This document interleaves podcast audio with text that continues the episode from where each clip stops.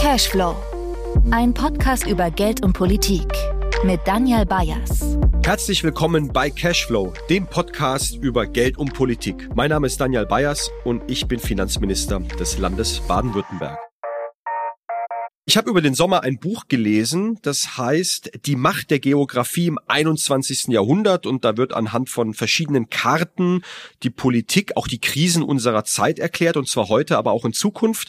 Viele spannende Kapitel, aber das Spannendste war ehrlich gesagt das letzte. Da ging es um kein Land oder kein Kontinent auf unserer Erde, sondern es ging um den Kampf und die Vorherrschaft im All und wir wissen alle, das ist mittlerweile nicht nur Science Fiction, sondern angesichts der geopolitischen Lage, angesichts von Systemwettbewerb, aber eben auch der Frage von Innovation, von Technologien, ist das ein sehr reales äh, Thema. Denn es geht ja nicht nur darum, ein mögliches Leben im All zu gestalten und zu erforschen, sondern eben auch das Leben bei uns auf der Erde, auf unserem Planeten besser zu machen, auch Anwendungspotenziale aus der Raumfahrt und auch aus der Flugwirtschaft zu skalieren, zu entwickeln und damit das Leben bei uns auf dem Planeten besser zu machen, gerade auch im Bereich von Klimaschutz oder eben der Artenvielfalt. Das ist natürlich unheimlich äh, spannend.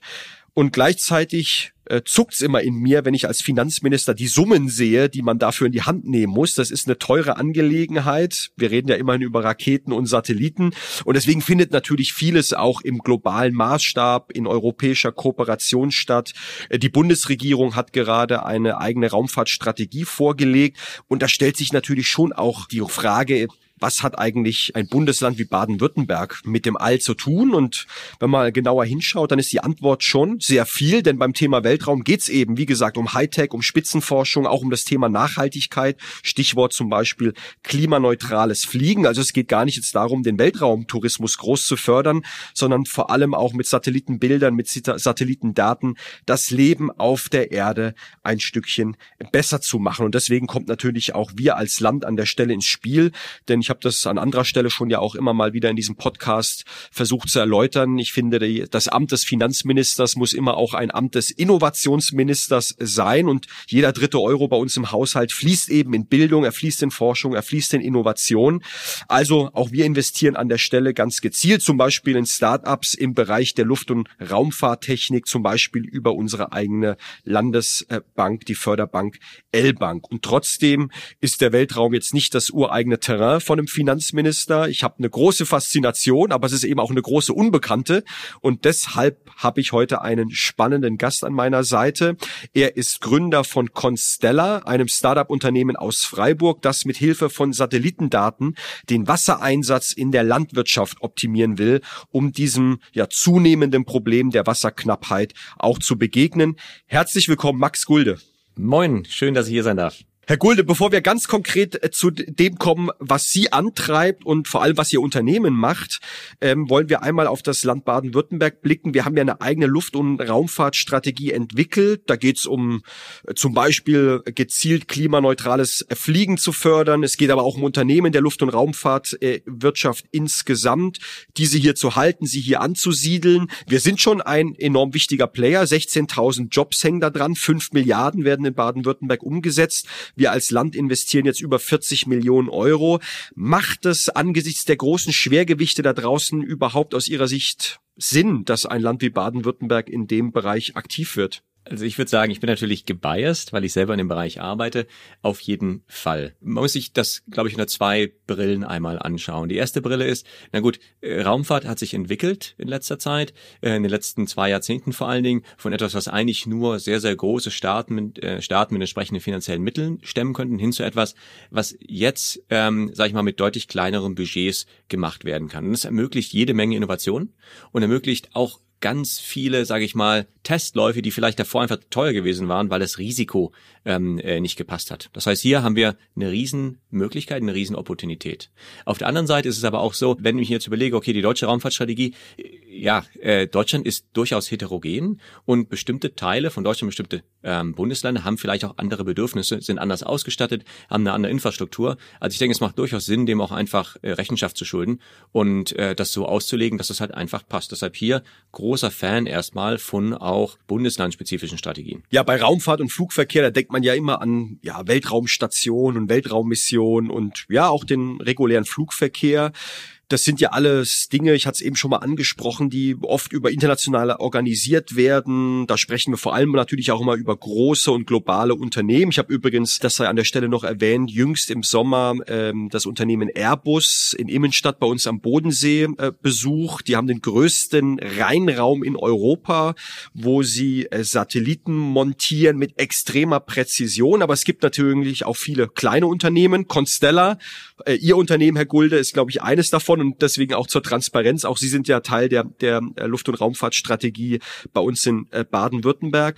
Es gibt ja so ein ganzes Ökosystem. Große Unternehmen, kleine Unternehmen, Forschungseinrichtungen. Denken wir beispielsweise an das äh, DLR hat da ein Bundesland Potenzial, mit so einem Ökosystem wirklich auch im globalen Maßstab sichtbar zu sein und Innovationen voranzubringen? Wie schätzen Sie das ein? Na, muss man mal gucken, wie betrachtet man Startups? Betrachte ich das als ein nettes studentisches Projekt, was dann irgendwie auch mal was ausprobieren darf? Oder sind Startups vielleicht auch, nicht sicherlich nicht alle, aber ein Teil einfach auch die Corporates von morgen? Jede Firma fängt mal irgendwie klein an und man muss halt sich, glaube ich, als Land dann auch die Aufgabe stellen, die entsprechend zu fördern, die halt Potenzial haben. Wenn ich mir vorstelle, vor ähm, wie lange wird das gewesen, vor etwa zehn Jahren, da wurde SpaceX noch einigermaßen belächelt und ähm, man hatte in Europa, äh, hat man das Gefühl gehabt, man sitzt ziemlich fest im Sattel mit der Ariane 5 und dann später in der Ariane 6 und hat das nicht so richtig ernst genommen. Mittlerweile machen die 100 Launches im Jahr, sind zumindest für dieses Jahr geplant und sind Weltmarktführer ist die Frage, ob SpaceX jedes Mal äh, jemals ein wirkliches Startup war, aber in dem Bereich tut sie unheimlich viel. Das heißt, hier ist es ganz klar, ein Ökosystem zu fördern und dieses Ökosystem fängt halt auch bei Startups, bei Universitäten und anderen an. Wir selber sind in drei Jahren von drei Leuten auf 80 Leute gewachsen und wir sehen nicht, warum diese Trajektorie sich irgendwie ändern sollte. Ähm, das heißt, auf jeden Fall ganz wichtig und das ist einfach ein Teil davon und wie gesagt, einfach nur das Wort zu wiederholen. Es geht darum, ein Ökosystem aufzubauen, denn diese Ö dieses Ökosystem ist der Nährboden für Innovation. So sehe ich das auch. Deswegen glaube ich auch, dass wir uns in Baden-Württemberg da wirklich auch, glaube ich, äh, zeigen lassen können, äh, was die Startup- und Gründerkultur insgesamt angeht. Jetzt ist es natürlich eine Branche, in der Sie tätig sind, die schon auch kapitalintensiv äh, ist. Da werden Summen in die Hand genommen werden müssen. Das ist ja jetzt, ich sag's mal ein bisschen flapsig, nicht der nächste Online-Shop, der gegründet wird, sondern das sind ja wirklich Innovationen, bahnbrechend, aber die auch einfach sehr viel Investitionen bedürfen dürfen. Deswegen ist es uns auch ein wichtiges Anliegen und man sieht ja schon, es gibt mehrere Ansätze. Wir sehen ähm, an der Uni Stuttgart den Prototypen von einem Elektroflugzeug. Wir kennen, wir haben, haben das Unternehmen H2Fly am äh, Flughafen draußen in Stuttgart, wo es um Brennstoffzellen, Flugzeuge gibt, Lufttaxis, Stichwort Volocopter. Also es tut sich ja auch einiges an der Stelle. Das heißt, wir sehen ganz konkret auch wie bei uns an Innovationen geforscht werden, die dann hoffentlich irgendwann mal auch auf den Markt kommen und damit auch Baden-Württemberg auf diesem Markt erfolgreich sein lassen werden. Lässt sich denn sagen, Herr Gulde, wo wir auch im globalen Maßstab, weil dieses Rennen, das hat ja eine besondere Dynamik und ist auch echt atemberaubend, wenn man schaut, was auf der Welt so los ist, wo wir da im Baden-Württemberg, vielleicht auch in der Bundesrepublik Deutschland, wo wir da stehen, lässt sich das irgendwie verorten? Das muss jetzt ganz vorsichtig sein. Ich würde es, sagen wir mal, so formulieren. Insgesamt sehe ich derzeit nicht, dass wir als Deutschland oder Europa weitflächig aufholen werden. Die Amerikaner, die Inder, äh, die Chinesen. Ich habe so das Gefühl, wir haben keine schlechte Startposition, aber momentan wird zu wenig gemacht und mein Gefühl ist auch, es wird eigentlich zu wenig Risiko akzeptiert. Das lag, vielleicht liegt das teilweise auch einfach kulturell. Meine Perspektive darauf ist, wir haben einige Herausforderungen, mit die größte Herausforderung sicherlich auch der Klimawandel.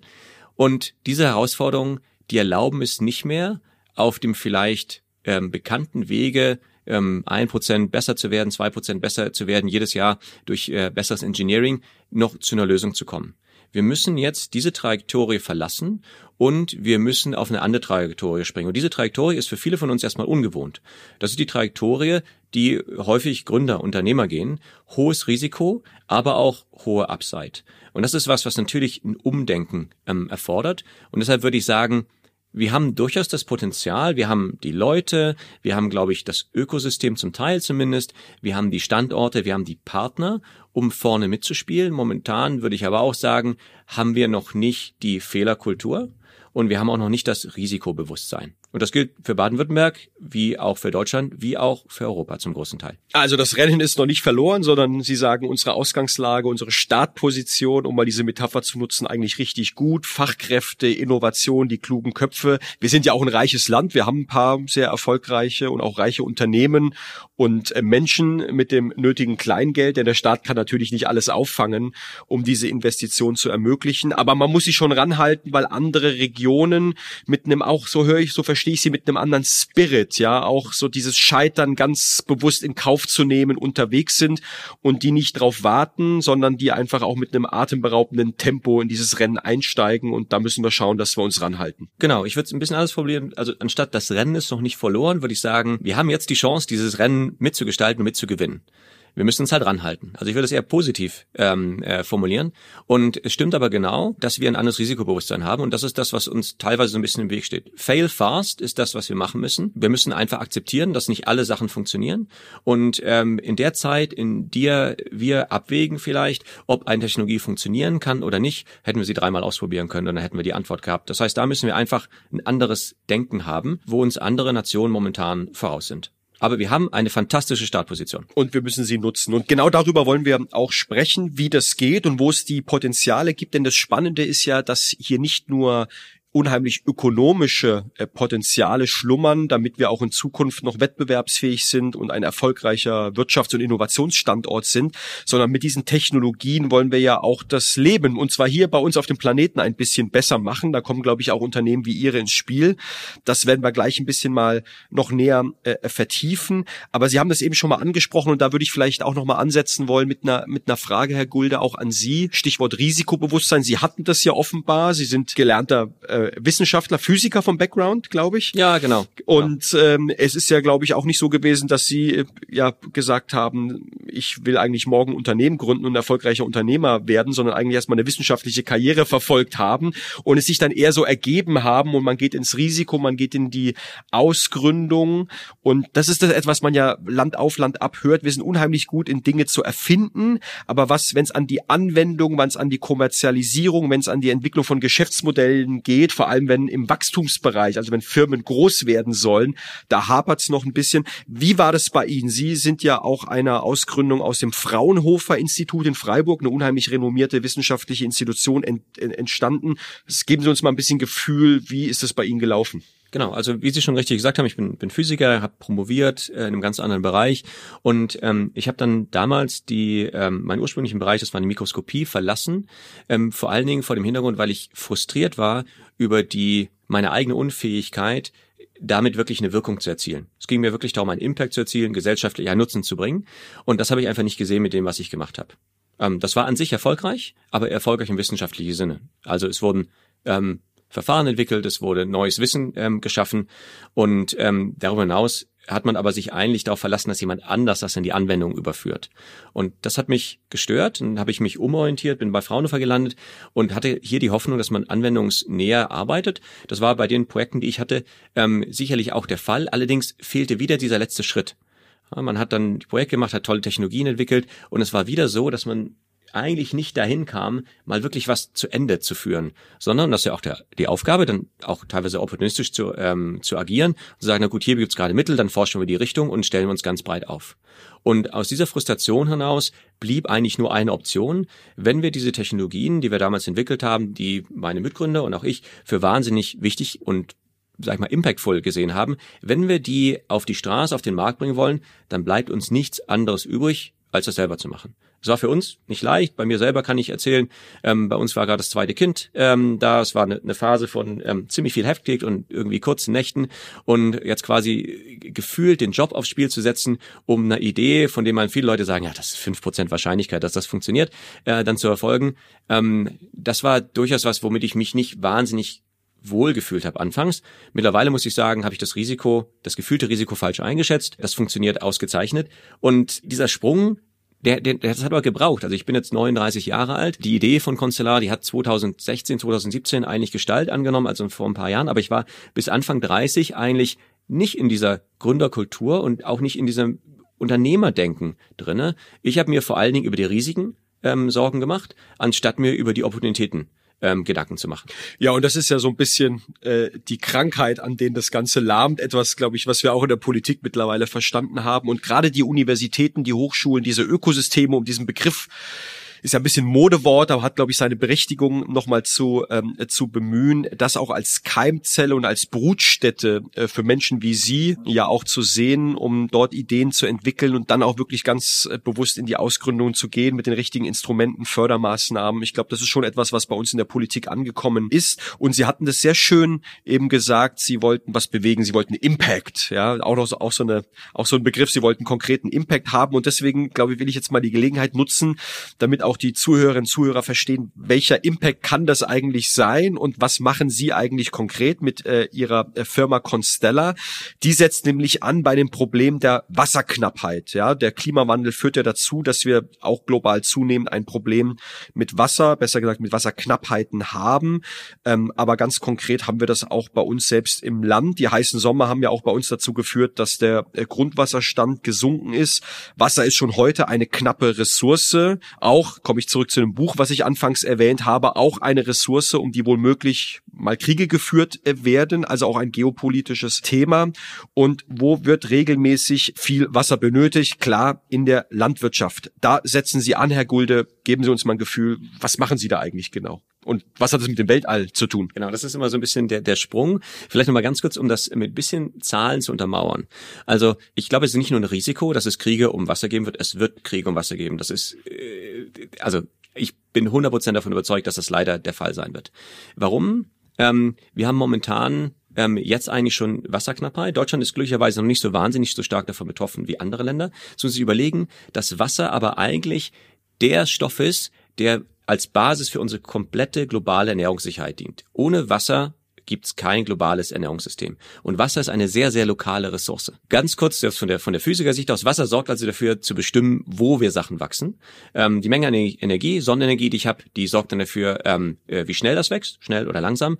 Und ähm, auch das CO2-Problem liegt irgendwie mit da drinne, denn alles, was ich wachse, ist letztendlich eine Sequestrierung von atmosphärischem Kohlenstoff in Biomasse, also in Zucker über oder unter der Erde. Das heißt, dieser Nexus aus den drei Teilen Wasser, Energie und Kohlenstoff hängen ganz nah zusammen. Und die Frage ist jetzt, wie gut gehen wir eigentlich momentan mit unserem Wasser um? Und die Antwort ist erschreckend. Etwa 70 Prozent allen Frischwassers geht in die Landwirtschaft und 60 Prozent davon, also 60 Prozent der 70 Prozent, also fast die Hälfte allen Frischwassers wird eigentlich nicht vernünftig benutzt. Das heißt, die Produktivität ist gering.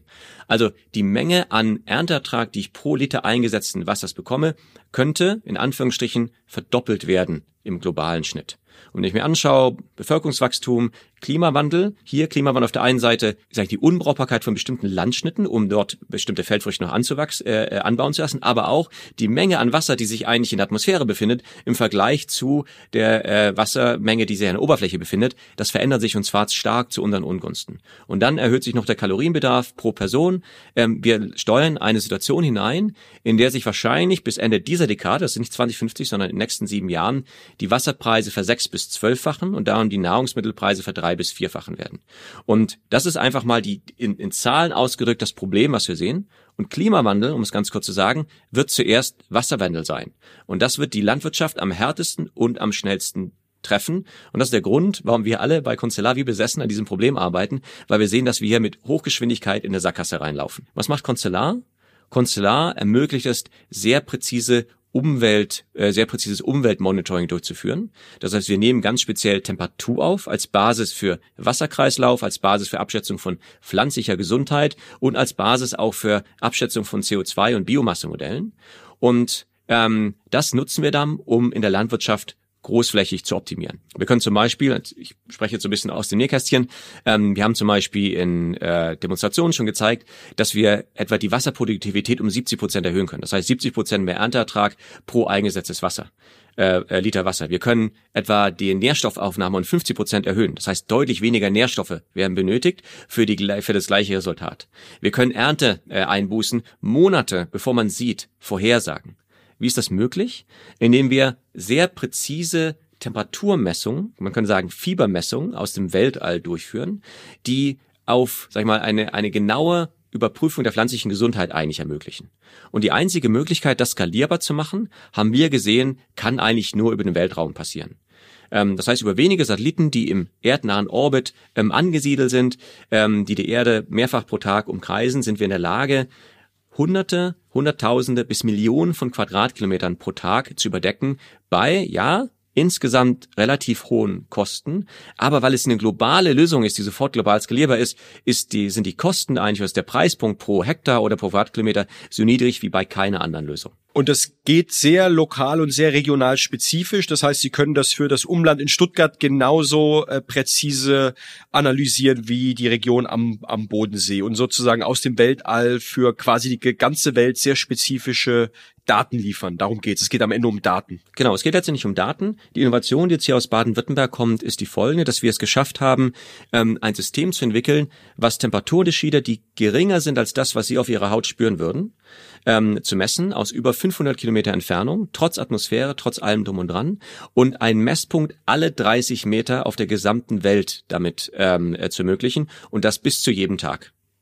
Das heißt, wir haben etwa ein System, als, als würde man eine Wetterstation in jedes Feld der Welt packen und das ohne irgendwelche Hardwarekosten zu haben in dem Feld, ohne zusätzlichen Aufwand, ohne Maintenance, ohne Absturzgefahr, ohne Softwareprobleme ein Datensatz für die gesamte Welt. Ja. Das sind Thermalkameras, wenn ich das richtig gelesen habe. Genau. Thermalkameras. Und Sie haben davon jetzt mehrere im Weltall, die diese Daten schon erheben. Das ist jetzt nicht mehr nur eine Idee auf, auf einer PowerPoint, sondern das ist in der Umsetzung. Genau, wir hatten ein erstes System letztes Jahr bereits gelauncht auf die internationale Raumstation. Bereits im Februar hatten wir das gelauncht. Das war sehr erfolgreich.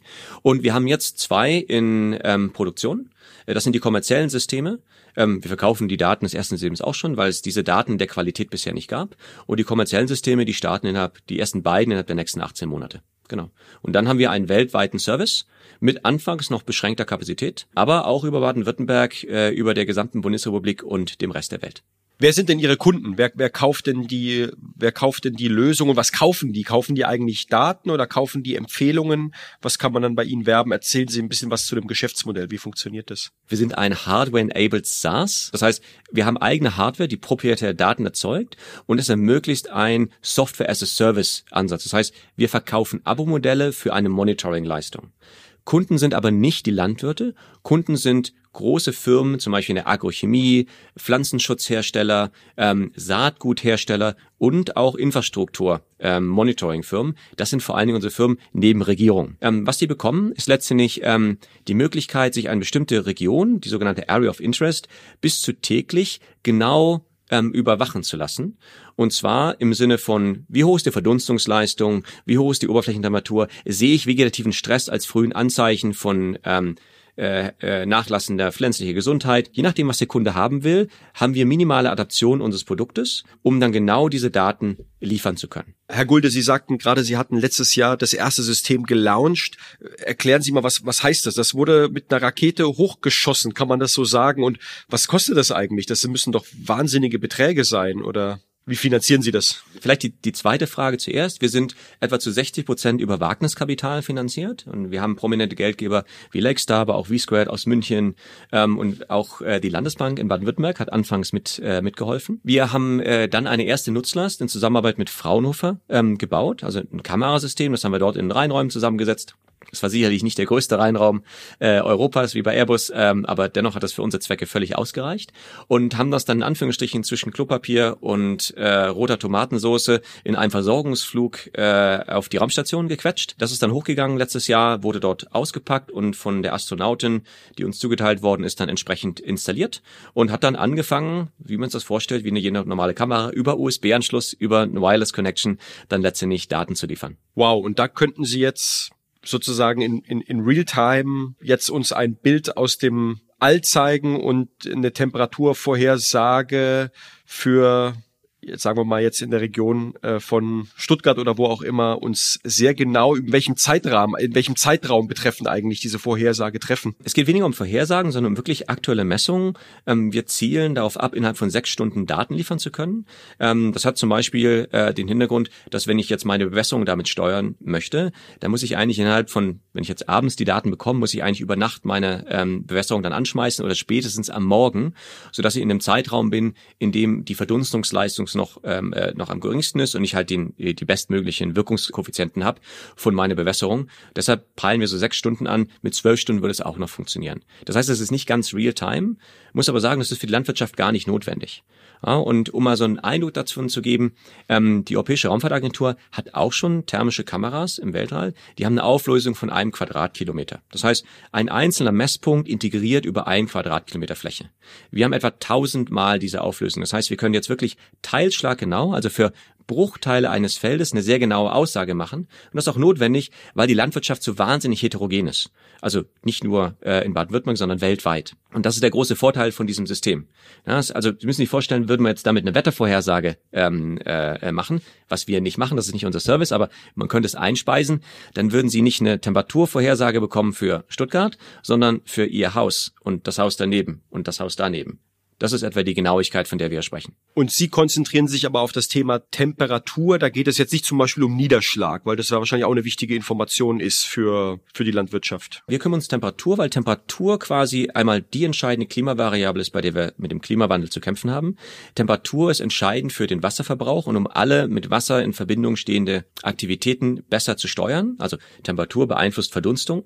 Temperatur beeinflusst aber auch Wachstumsgeschwindigkeit. Das ist ein zweiter wichtiger Parameter, gerade für die Landwirtschaft und damit auch die Sequestrierungsrate von CO2 ähm, in Biomasse. Das heißt, Temperatur ist die kernphysikalische Variable, die wir eigentlich beobachten müssen, um genau auf diesen Nexus Wasser, Energie und ähm, Kohlenstoff zugreifen zu können. Niederschlag, äh, auch wichtig, gibt es bereits ähm, gerade Radarsatelliten dafür, die das äh, liefern können. Im Temperaturbereich haben wir bisher hier noch keine äh, Möglichkeit gehabt, das in sag ich mal, in, in guter Frequenz und Auflösung für die Landwirtschaft nutzbar zu machen. Und das ist vielleicht auch die Chance, um mal den Bogen zu schlagen zum Anfang. Das ist jetzt die Chance, wo wir in Europa wirklich mal die Chance haben, oder als Baden-Württemberg die Chance haben auch, ähm, hier Weltmarktführer zu werden. Das ist eine riesige Chance. Das gibt es in anderen Bereichen nicht. Im Bereich. Das, was Sie machen, macht kein anderer. Kann man das so sagen? Es machen bislang keine andere. Es gibt jede Menge äh, Konkurrenten weltweit, aber wir haben momentan die Nase vorn. Wir führen das Feld derzeit an. Und das ist was, was wir in anderen Bereichen, ob das jetzt ähm, Radar oder andere Erdbeobachtungsbereiche ultrahoch ähm, aufgelöstes Fernerkundungsverfahren, äh, das haben wir bereits abgegeben als Europa vor, vor Jahren. Hier führen wir es an und wir müssen dafür sorgen, dass wir das auch weiterhin anführen. Ich wäre tierisch stolz, äh, wenn das aus Deutschland und natürlich als Reutlinger auch als Baden-Württemberg käme. Finde ich wirklich beeindruckend. Müsste es eigentlich nicht äh, auch so sein, dass die Temperatur jetzt nicht nur für die Landwirtschaft und für die von Ihnen genannte Kundengruppe, sondern perspektivisch auch angesichts der klimatischen Veränderungen für viele andere Akteure wichtig sind. Ich denke beispielsweise an die Finanzindustrie, an Versicherungen oder auch an Banken, die mit Derivaten und äh, versicherungsähnlichen Leistungen unterwegs sind Absolut. und ähm, Folgen viel besser einpreisen und dahingehend vielleicht Finanzprodukte stricken können. Aber vielleicht gibt es auch noch ganz andere Dinge, die ich jetzt nicht auf dem Schirm habe. Welche, welche weiteren Gedanken haben Sie? Was treibt Sie da, was treibt Sie da um, an und um? Ja, also äh, mich treiben in zwei Gebieten Sachen um. Auf der einen Seite gibt es natürlich ganz viele Sachen, die wir jetzt erstmal nicht mit bearbeiten können, einfach weil wir als kleines Unternehmen eine geringe Bandbreite haben. Aber man könnte sich zum Beispiel die Aktivität von Raffinerien anschauen, von Eisenwerken, man könnte sich Infrastrukturen anschauen, ähm, Straßenbeschaffenheiten und könnte daraus sicherlich wichtige Informationen für die Finanzindustrie generieren. Autovisierungsindustrie ist interessiert. Äh, das heißt, hier geht es um äh, parametrische Versicherung beispielsweise. Also wie kann ich möglichst früh erkennen, wann ich Ernteausfälle habe und unser System ist ein Frühwarnsystem. Das ist genau das, was es leisten kann. Ohne dass irgendjemand ins Feld muss, können wir solche Sachen mit sehr hoher Wahrscheinlichkeit, mit sehr hoher Konfidenz benennen. Auf der anderen Seite gibt es noch ein anderes Thema, was mich ein bisschen untreibt. Und das ist, was wir sehen ist, wir schreiben jetzt schon, ähm, also die Daten sind ähm, erhältlich. Man kann auch für die zukünftigen Daten dann im nächsten Jahr, die noch besser werden, kann man schon erste ähm, Allokationen machen. Das heißt, man kann die Daten buchen. Und wir sehen, es gibt ein riesen kommerzielles Interesse. Und äh, das ist zu 99,5 Prozent nicht aus Deutschland. Das heißt, wir werden hier eine Technologie entwickeln, aus Deutschland raus mit äh, deutschen Geldern, mit Wagniskapital. Äh, die Technologie wird, wenn alles gut geht, die Art und Weise, wie wir Landwirtschaft betreiben, weltweit maßgeblich verändern. Und die, die bisher am wenigsten davon haben, sind die deutschen Landwirte. Das ist leider traurig. Und jetzt sagt man sagen, na gut, in Deutschland so viel Bewässerung gibt's ja gar nicht. Es gibt natürlich andere Themen als Bewässerung und Bewässerung wird hier immer immer ähm, stärker werden. Aber diese ganze Vorhersagemöglichkeit, die Vorhersagemöglichkeit, ähm, die die bessere Kalender für die Applikation von Düngemitteln, von Nährstoffen. Ähm, alle diese Sachen, die scheinen momentan hier noch ein bisschen vorenthalten zu sein. Und da gibt es die Möglichkeit, und wir würden nichts lieber machen, als zu sagen, ey, lasst uns doch komplett Baden-Württemberg, gerne die ganze Bundesrepublik einmal monitoren.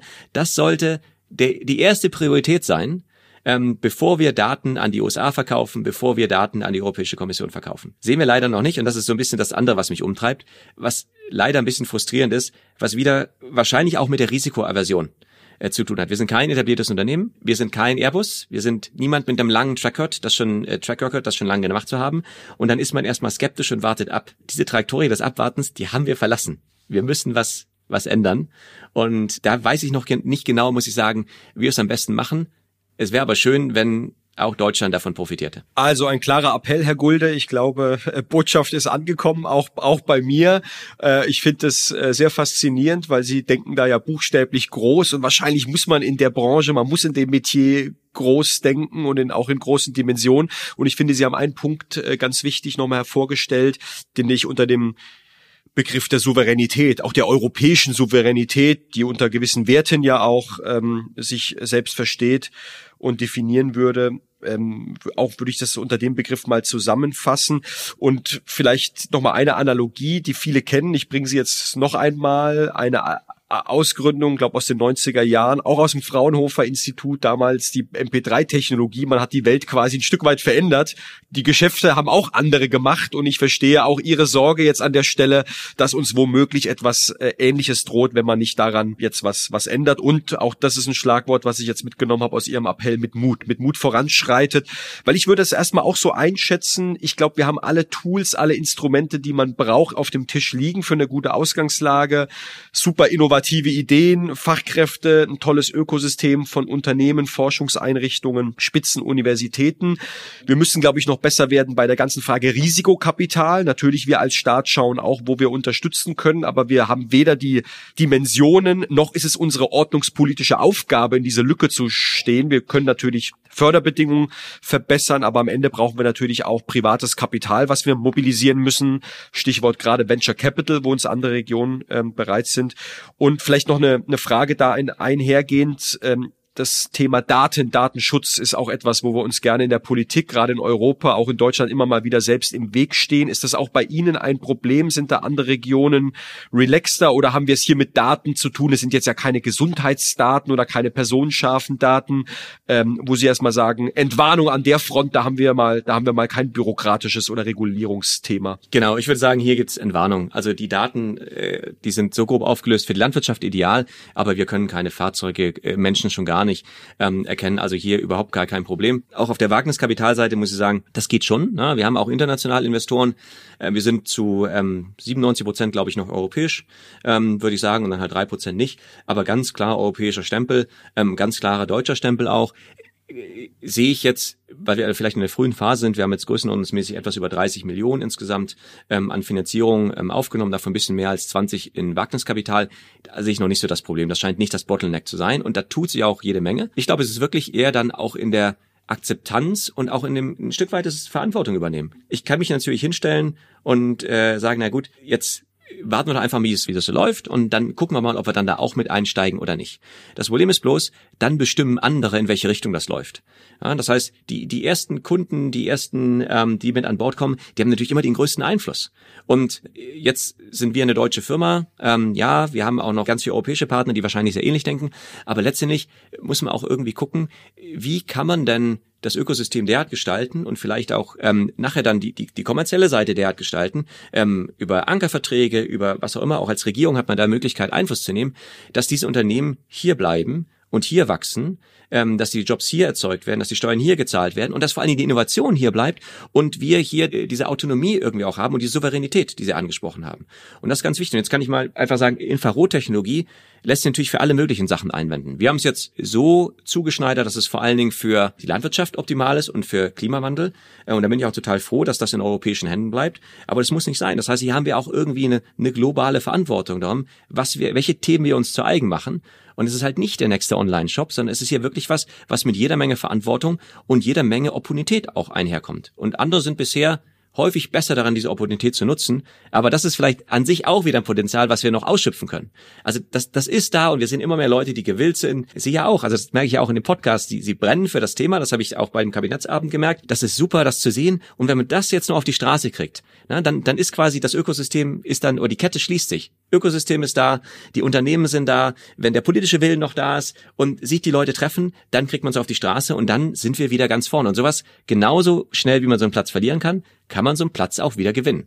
Und da möchte ich hin. Herr Gulde, da sind wir uns einig. Äh, vielen Dank auch nochmal, dass Sie da im positiven Sinne Dampf gemacht haben.